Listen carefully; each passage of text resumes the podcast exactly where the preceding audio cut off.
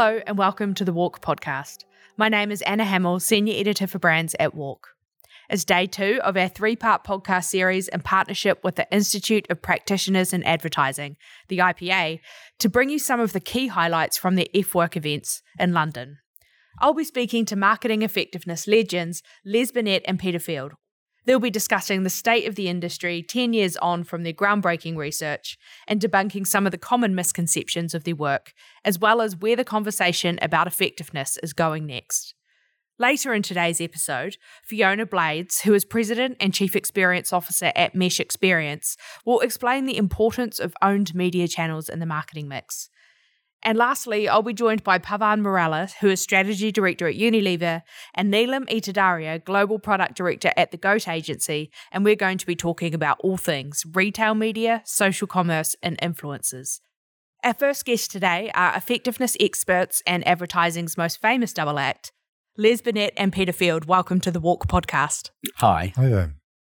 It's been 10 years since the long and short of it came out, and marketing has changed in many, many, many ways since then. But that tension still exists between short term response marketing and long term brand building. It's still a hot topic of conversation in the industry today. How have you seen the impact of that really important research play out in the last few years? Well, I think it's quite gratifying that um, pe- some people have read the book uh, and people talk about it. And some people have put it into action, put the ideas into action. And increasingly, we're seeing a little sort of a drip of stories of people getting good business results. Yeah. yeah. No, I mean, I think those who have really run with it have had great success. And there's lots of case studies now where that's happened. For a lot of businesses, it remains an ambition, but at least moving in the right direction. They are they're aware of uh, you know our kind of key findings about balancing long and short, and they're trying to do something about it, and that's got to be a good thing. Tell me a couple of those real life examples of how brands have applied the principles of that work and, and found success with it. I, I actually had an example um, just yesterday. So uh, uh, somebody who I met uh, last week said, "We've been applying your principles." Uh, for the, about the last three, four, five years.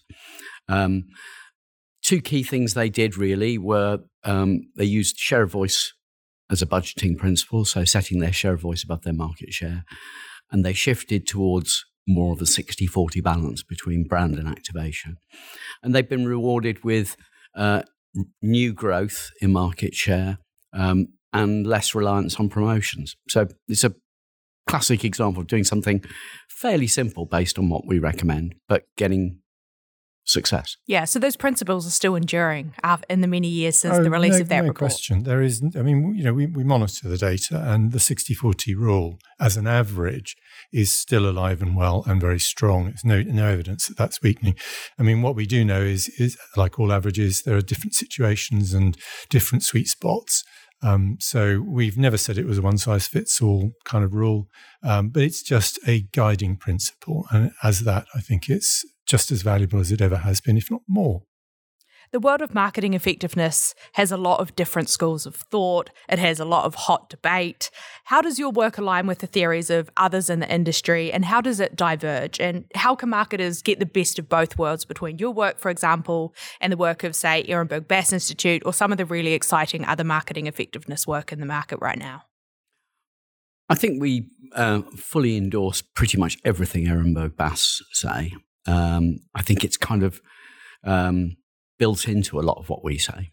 Um, we add some bells and whistles on top of what they do, um, but I don't see any conflict between our work and Ehrenberg Bass. Yeah. I think where we would be um, the the people that we're we're least in sympathy with would be some of the digital marketers who think it's all about short term performance growth hacking type stuff. And so, that's something that we've definitely seen with, you know, increased media yeah. investment into performance marketing, especially as these digital channels. And it's and it's happening now. And you know, I mean, I think what we what we see our role as is to make sense of these two different world, worlds. There's the performance marketing world, which we know particularly for startups, is a great way of driving growth in the early years. But we also see the Ehrenberg Bass view of the world, which is that it's all about the brand, mental availability. Um, and that is a truth as well at a different stage in a brand's one's life. Um, what we've tried to do is to pull those two together in a bigger view of you know truth. Uh, that, that, covers everything, a theory of everything, if you like. yeah, one of Modestly. the things one of the things you spoke about on stage was creating that theory of everything, and and what do you mean by that? Well, it's a very, a very grand term for what we, um, for what we've actually done. I mean, all we have really done in that book is to say, look, there is the long term and there is the short term, and we have observed that effectiveness in each of those timescales is more or less diametrically the opposite. So, mm. long term, it's about mental availability, it's about reach, it's about emotions, and so on and so forth. The reverse of that is true for the short term. It's about targeting, it's about information that will nudge the purchase um, and so on and so forth. Um, and each of those two camps can point to hard data that demonstrates the proof of their cause. What we did was to try and say, look, there is a bigger view of how effectiveness works that enca- encapsulates both of these and explains why um, they both work together and why they can uh, uh, coexist indeed. And they support one another. You know, as, as, Mark Ritson said, um, the most important word in the long and the short of it is and. You know, we yeah. we I think there's a long tradition of thinking about advertising, which is focusing on the long term and the emotions and you know feelings and all that stuff. And there's another direct response type model, uh, you know, performance marketing, direct response, call it what you will, which has a very different way of doing things. And basically, what we said was, how do you combine these things together to to get the best out of both? Really. Mm the insights of the long and short of it have often been, I guess, misinterpreted or taken out of context, or many people who have engaged with work might have just seen a single PowerPoint yes. slide. What are some of those key ideas that you think are really important to be clarified in today's marketing industry? Well, um, the first one is simply the and. Um, so uh, we don't believe that it should all be long term brand building. We don't believe that it's all just about emotion. Um, it's about balancing long term and short term and balancing emotions and messages and so forth. Um, that's one, one thing uh, that I find quite infuriating because we get misquoted about that, um, uh, even by people who know our stuff quite well, I think. Mm. I think um, there's the 60 40 rule is another thing that is frustrating because um, while in the long and the short of it, we did say that overall, for a typical brand in our data set, the optimum balance was 60% brand, 40% activation. We then wrote a whole book, Effectiveness in Context, about how that balance, how that optimum balance needs to be dialed up or down depending on other hmm. factors. And mm. I suppose people, a lot of people have read the first book or yeah. know the so first they've book. They've only just caught up with it. Yeah. Short of after 10 short years. So it's going to be another yeah. 10 years before they read it. And that, that's a really essential part of the that's, conversation that's the, and the relevance of yes, the work, that's, isn't that's it? the theory maturing, really. Yeah. It's, it's, the, it's, it's the model uh, you know, beginning to take on board the realities of the marketing world. And hopefully others will refine it further in the years to come. I encourage clients that I work with to try and measure that optimum mix for themselves uh, you know, and there are ways of looking at that with econometrics um, to know where they need to be mm. for their brand in their category at their budget level. Uh, yeah. That's the next yeah. stage. Any advice for marketers who are trying to make the pitch to their boards at the moment to take a more long term view? Well, I, th- I, think one thing we would say is stop seeing it as just a long term view. The, the, reality of this is, and Les and I have always said this from the word go, for two things. First of all, um, what we call the long, which is the brand building thing, does have short term effects. They're just not as powerful as performance marketing generally. But the second point the is that it amplifies the effectiveness of your performance marketing. And there are many, many case studies, and the data is very strong on this. That if you, uh, alongside your performance marketing, start to strengthen the brand, your performance marketing results just accelerate ahead. Your CPA kind of data just starts to look much, much more healthy. Mm. Um, so, uh, you know, I think I think that's an important side to it. Also, if you're going to sell it in, don't sell it in as simply the luxury of thinking about tomorrow. It's just as much about thinking how we're going to trade tomorrow. I mean, today. This this is actually another misconception. Is sometimes people think when we say long term effects, we're talking about delayed effects. That somehow you advertise now and then the sales come in you know, sometime later. What we talk about is that effects that last a long time. So if you advertise now, you get sales now, and you get sales tomorrow, and next week, and next month, and next year, and the year after. Yeah. And there's another issue actually that, that Les been talking about quite a bit, which is the one thing you only get when you take the long view and you do the brand building thing is impacts on pricing. Um, and that's you know massively under under under examined in the marketing world. Um, you know, some researchers don't even believe in the pricing effect of of advertising, but we know it's there because there are lots of case studies that it's been measured in. So I'm sure you'll want to add to that. Um, well, I, it's it's incredibly important. Um, I, would actually go, like to go slightly more general on that, which is it, the biggest single thing that marketers could do to convince finance people to release the money is to talk about it in terms of money rather than saying things like, you know, we've got to build awareness or whatever. So it's speak, speaking the language of the C-suite. Mm. Yeah, and and and uh, again, I think our work provides a framework for thinking about that because, in a sense, those zigzaggy graphs that we talk about are about how what the cash flow profile looks like. You know, how does the money come in and when when does it come in? And that evidence base is essential in, you know, an inflationary environment, cost of living environment, where perhaps brands are thinking about reducing their spending, having that argument to make that's based in evidence, based in fact, is really, yeah. really important. Reducing your brand support at a time when you're being forced to put your prices up is not yeah. a good plan. It really And a isn't. lot of brands are in that situation right now with yeah. inflation. Yeah. And there is the basis of a very strong argument to put to the C suite to say, look, we need to rethink this. That's really good advice. I, I want to ask you, where do you think the biggest holes are now in our understanding of effectiveness as a marketing industry? And what do you think will be the defining opportunities in the next few years? Um, I guess more research into the effects on price would be very helpful because I suspect they account for quite a large part of the long term profit and they're not as well studied as volume effects. I think that would be one. Mm.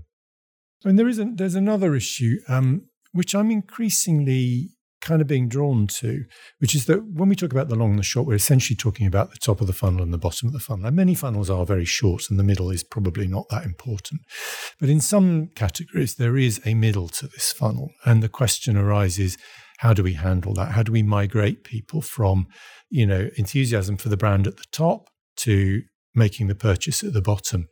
Um, uh, and I think there is more work to be done and potentially interesting research to be done at how you navigate through the funnel. Um, I don't think we've really uh, looked at that or addressed that um, in the work that we've done. I don't think we have the data to do it. But. Just while I've got you, I just want to ask: is if is there anything about the work that you've done that I haven't asked about that you think is really essential to share with our audience of listeners? Oh, good lord! well, really, only just to reprise something that um, we did talk about in the ma- in the main event just now, which is that I think a lot of people have questioned the value of effectiveness databases, despite the fact that they are growing mm. around the world, and there's some very good findings coming out of a lot of those databases, very consistent with what we found in the UK.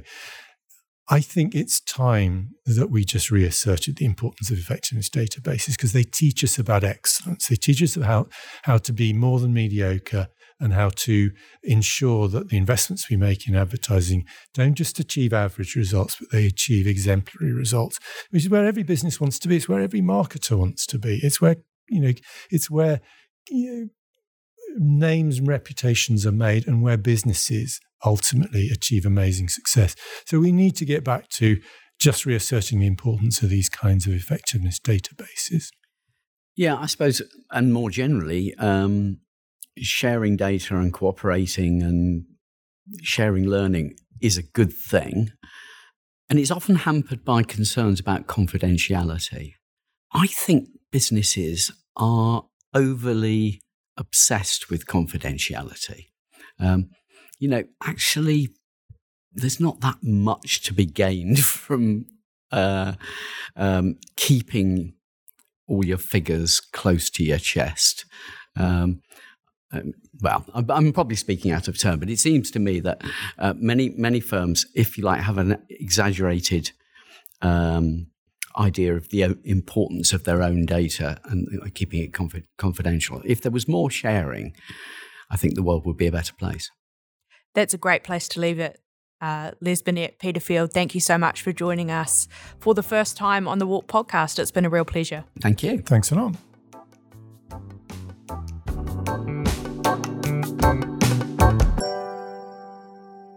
Most conversations around marketing effectiveness revolve around paid and earned media. Last year's IPA EffWorks Owned Channels report presented new evidence of how owned channels can contribute to effectiveness. Fiona Blades presented today on how to integrate owned options into plans for paid and earned media and unlock the full potential of owned media investments. Fiona, thanks for joining us on the WARC podcast. Thank you so much, Anna, and I'm absolutely delighted to be here. Well, this is a really exciting topic, and I know that even defining what owned media is can be really challenging, and owned media can definitely be in the eye of the beholder. Uh, why is getting to that definition, that shared definition, really important on this topic? Well, what really surprised me was when I was in- interviewing the industry leaders, was that actually you can't define owned simply by the channel because actually it's the experience that somebody has rather than a channel.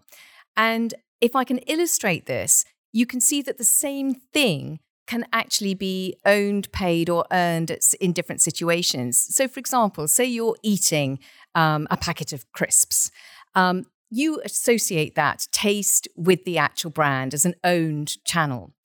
However, somebody else seeing you eat that pack- packet of crisps they're having an earned experience because for them, they're looking at who's eating it, um, what that says, and it's a very different experience. So there are many nuances around it, but it was felt to be important that the IPA defined own channels just so that we can put them under the spotlight and make sure that they get fully respected and incorporated into measurement. That's fantastic. And what are some of those key opportunities and challenges that marketers need to know about when integrating owned media? I think the main thing is let, us not get hung up on terminology because, as I've said, something could be paid, owned, or earned in, in its evolving um, situation. I think the key is not to forget them. And so many of these experiences, I think, don't get measured and therefore they don't get really looked at sufficiently. The prevalence of owned media is different across categories. So, what is the case in one category or brand may be different from another category or brand. What are some of those key differences across the different categories? Well, let's take something like retail. Retail will have a high proportion of owned channels. Um, and that will be the physical stores, it will be the apps, the online shopping. So you'll have a lot of owned experiences within that. But if you take something like comparison websites, you've got a lot of paid advertising currently that are actually proportion, proportionately coming through for customers when they're reporting experiences. And then if you look at something like electronics or you look at packaged goods, actually, you've got quite a lot of earned experiences because people are seeing a TV in a hotel, in a public place, in somebody's home. Um, uh, and then you've got a lot of paid experiences, but many of them are retail. And I think that's something that's very important to have a look at and ensure that we are really incorporating all the benefits of retail experiences as well. So there's a lot of different distinctions across categories, and this very much is not a one size fits all approach. No, it's not. And I think that's really important to remember. But just because your category has historically been very focused on paid, it doesn't mean that you can't create your own, you know, your own entities um, so I wouldn't be constrained by that. I think creatively. Fantastic. Uh, measurement is such a hugely important part of the owned media channel conversation, as it is with any channel. Uh, what are some of the new insights emerging from the research on that specifically? Have you got any really good advice for marketers on that? Well, I think one of the things that came through in speaking to the industry experts, particularly those that understand the modeling, was they were saying at the moment we've been very focused on our modeling using paid media. And by not incorporating owned and earned right from the start, we could be completely distorting the picture. So, um, Rob Chandler at Ogilvy was saying that literally we could be providing the wrong advice if we aren't starting from that perspe- perspective. So the stakes are high. This, I think the stakes are very high. Yes, um, and in fact, we've got a we had a fairy tale that we talked about, which was talking about um, a woman giving her daughter an apple, um, which was all beautiful and rosy, but then if you reveal the rest of the story, well, actually, it was uh, the the um, the step uh, the, and the uh, the Snow White story, and I think that's the thing that we have to be really aware of that by not incorporating, we're causing issues, um, and then just having recognized that. So that for me was a big insight. Then you've got well, how do you do it? And there are real challenges culturally, which mean that we've got a long journey ahead and we've got to keep this story going. Because historically, we've often seen that customer experience is separated from brand and there are different models. The finance team might have a different model from the media team. And if there are things that are conflicting, it means that decisions literally just won't get made and it won't be helpful. And then there's orphaned measurement so in matrix organizations, there isn't somebody always responsible for each of the elements in terms of measurement. So we need to think about roles and responsibilities. So I think there's a lot of cultural change that we need to con- consider. That's an incredibly complex situation for brand marketers to navigate around the measurement. Tell us about the new measurement framework that you've developed to help marketers better understand how paid, owned, and earned media interact, especially in relation to brand equity. Well, one thing that we were launching today was the Experience Impact Score. And this is something that we've been working on for over a year. It's basically taking experiences that we've captured in real time and looking at the quantity and quality of those experiences. And then we've correlated them in terms of getting a model together with brand equity measures. So, NPS, brand consideration, trust. And once we've got that score, so it's a score out of 100, we can then start to see exactly which paid and owned and earned experiences are contributing to that. So, for example, with retail banking, Barclays was the number one. It had a score of 72, and 36 of that 72 related to owned experiences. And when you could decompose that further, we could see that it was the app and it was the online banking that were the biggest impact, followed by TV advertising. But when you looked at Halifax, actually, it was the paid TV that was the biggest impact, followed by app and then conversation. So I think that this new score will help clients to, first of all, see how they can improve their brand experiences, which will have an outcome in terms of their brand performance and then exactly what is part of that uh, score. And that can then encourage debate about how to cost efficiently um, improve your score through the experiences that people are having with your brand. That sounds like an incredibly useful tool for marketers. Where can they get access to all of this fantastic content? Well, we're creating tools for the IPA that will be on the IPA website. So um, those will be up in the next couple of weeks. We'll be having a look at some pie charts for the different categories. We'll be looking at lists that will not be exhaustive, but they'll be illustrative. Um, and then, if anybody is interested in anything like the Experience Impact Score, I would be delighted to share any more information with anybody on that. Well, that's the perfect place to leave it. Thank you so much for joining us and sharing your insights. Thank you, Anna.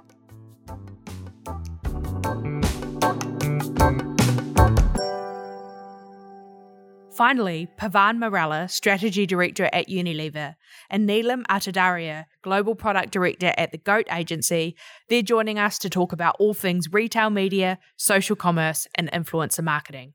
Pawan and Nilam, welcome to the podcast. Nice to be here. Happy to be here. According to WARC data, retail media investment grew by 35% year on year for Q2 2023. That's really an extraordinary amount, isn't it? Pawan, what are the opportunities that brands are seeing in this space that are really driving that huge increase in spending? I think retail media offers you the place where you can build your brands and convert to sale at the same place. And that's never been there before. And I think that it's by itself is leading to this massive opportunity that, that we're seeing. Nilam, do you have any perspective on that? Yeah, I think in terms from a kind of influencer and social commerce space, um, exactly as Pawan said, what we're working on is ideally, how do you build brands on these spaces as well? And what a lot of the retail media players are doing is taking a lot of inspiration from the social players. So you can see places like Amazon adding in follow buttons, adding in posts, adding in live um, feeds, working very much with uh, influencers on their affiliate programs. And I think it's just a really interesting space, which is very new and has grown rapidly over the last couple of years. Social media has been an essential tool in the marketer's arsenal for more than a decade now. How does it integrate with those emerging media opportunities in retail media from a brand building and a performance perspective? Mm, good question. I think, in terms of what we're doing at the GOAT agency, is very much figuring out how to integrate influencer content, which is really engaging, which, you know, moves the dial in terms of consumer opinions, into different, I guess, channels that are typically outside of where you would see it. So, something that we have been doing is working with one of the big retailers in order to create bespoke solutions where we can move influencer content exactly into their kind of retail media suite to kind of build the brands um, across their portfolio as well. So, influencer content is really evolving quickly, isn't it? it's no longer about just paying an influencer to make a post about you, it's about integrating it across a variety of different channels. Yeah, exactly. And I think something that the GOAT agency has, um, which is that we're a part of Group M. So effectively, we have experts in connected TV and programmatic and paid, all of these different things. And it very much allows us to work out how to move really engaging content in all of into all of these kind of channels in order to build kind of omni-channel um, strategies. Pawan, how does Unilever use retail? What's your philosophy on the role it plays within your business and for your brands? I think Unilever is a company that's been built on the foundation of very strong brands, and that continues to be our belief. And retail, like I had said before, offers you a great opportunity to build it and convert to sale. Second, I think we're seeing this great convergence of content and commerce that's happening. So, commerce players are becoming content players, content players are becoming commerce players. So, it offers us a very, very interesting opportunity and a new way of building our brand. So, it's very, very important for us. It's obviously very different by the nature of the country, the category, and learning that nuance and playing to that nuance and not having a one size fits all approach is the other thing that we look at. What are some of the key lessons you've learned about regional nuance in this space? I think every ecosystem is different. So we have a big market in India, in China, in the US, and all three, as you would expect, have evolved very, very differently. So I think first, understanding the local nuances of what the platform ecosystem allows. Second, understanding the cultural nuances of how consumers and shoppers shop, what they're buying. And third is the realities of your brands and categories you operate there. Uh, for example, in the US, it's much more about our beauty and well being business. It's much more about our prestige business. It's much more about our health and well being business. Whereas in India, it's much more about our personal wash, skin cleansing business. So it's very, very different in, in what you look at and very different in how you build that from that lens. And those are lessons that you can apply to the influencer and social space as well about regional relevancy and building from the ground up. Yeah, absolutely. I think for us and for me, from a product point of view, it's very much understanding what are the social platforms out there what who are the consumers out there how do they engage and what kind of influences work in those spaces as well what does all of this mean stepping back a little bit for the skills and the work of marketers there's perhaps a specific idea of what a marketer needs to be able to do in order to be effective in their job but given the speed of evolution that's changing so quickly how can a marketer really be at the top of their game on these issues I think the first is really the core principles of marketing, I don't think have changed. Right. So a marketer does need to have a very strong understanding of what a consumer need really is. What is the consumer problem? What's the consumer need? And staying true to that as a foundation really helps.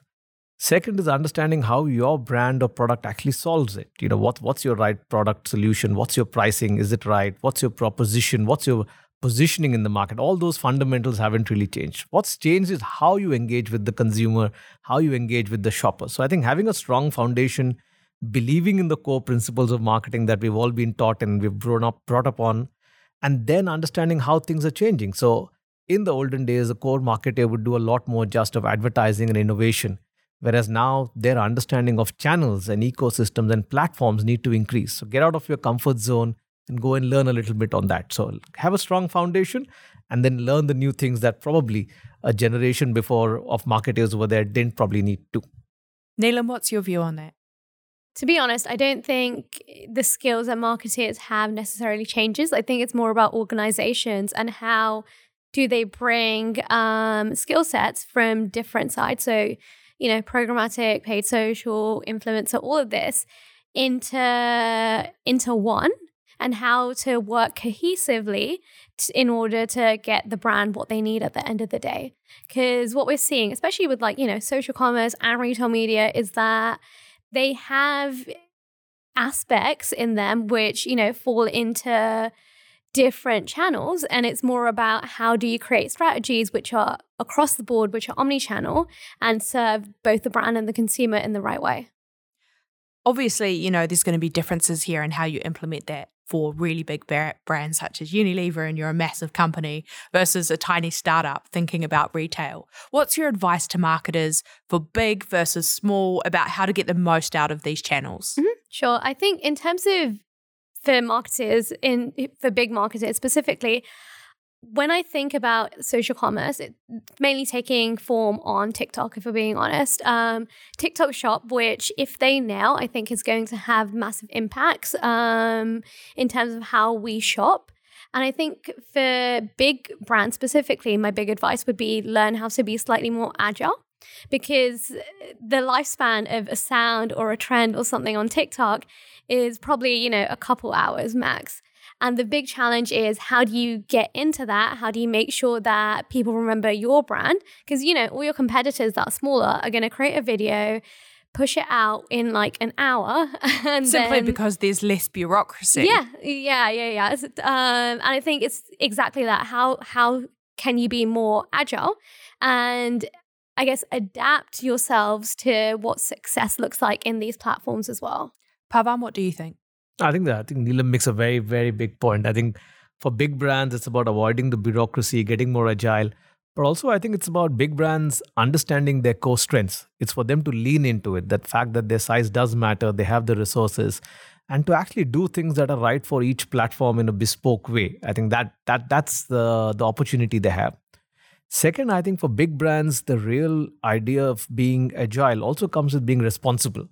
So, because big brands by nature are probably spent across many countries, many continents, many markets, channels. So, how do you really be agile, but also do it in a responsible way that stays true to your brand ethos uh, in everything that you actually do? And for small brands, as Nilam has said, it's a great opportunity to actually do something at a much more level playing field so if, if you have a, a, new launch coming up, if you have a new innovation coming up, this offers you that opportunity to do something that you probably would not have had in a much more traditional environment of sorts. I'm interested in what you see as the major challenges and opportunities in your respective spaces over the next 12 months. If, if you were bo- able to boil it down to one of those each, what would you what would you think? Nilam, do you want to start? Oh, good question. Um, I think it goes back to something that I mentioned earlier, which is working out how to work cohesively um, in order to get our brands and customers what they need, especially when we embark on all of these new kind of technologies that are coming into the market as well, especially in terms of, you know, TikTok shop, social commerce, and then retail media and how social influences plays into that as well. Pawan, any final thoughts? I think for us, it's, you know, we live in a very interesting time of infinite ideas, infinite opportunities, but very finite budgets and very finite time constraints. So, how do you actually find the balance between this finite and infinite? I think will be the differentiator between a marketer and a brand that succeeds and that one that doesn't. So, let's see. Sound insights there. That's where we'll leave it. Pawan and Nilam, thank you so much for joining us on the WARC podcast today. Thank you for thank having you very us. much. That's all we have time for on the WARC podcast today, coming to you from the IPA's EffWorks event in London. Thanks to Les and Peter, Pawan and Nilam, and Fiona. If you're interested in accessing the EffWorks sessions and the speaker slides, then you can visit www.ipa.co.uk to purchase tickets for on demand access. We'll be back again tomorrow in discussion with more industry stalwarts and effectiveness experts at EffWorks. If you haven't done so already, you may want to also subscribe to the WARC podcast so you don't miss another episode. Thank you for listening.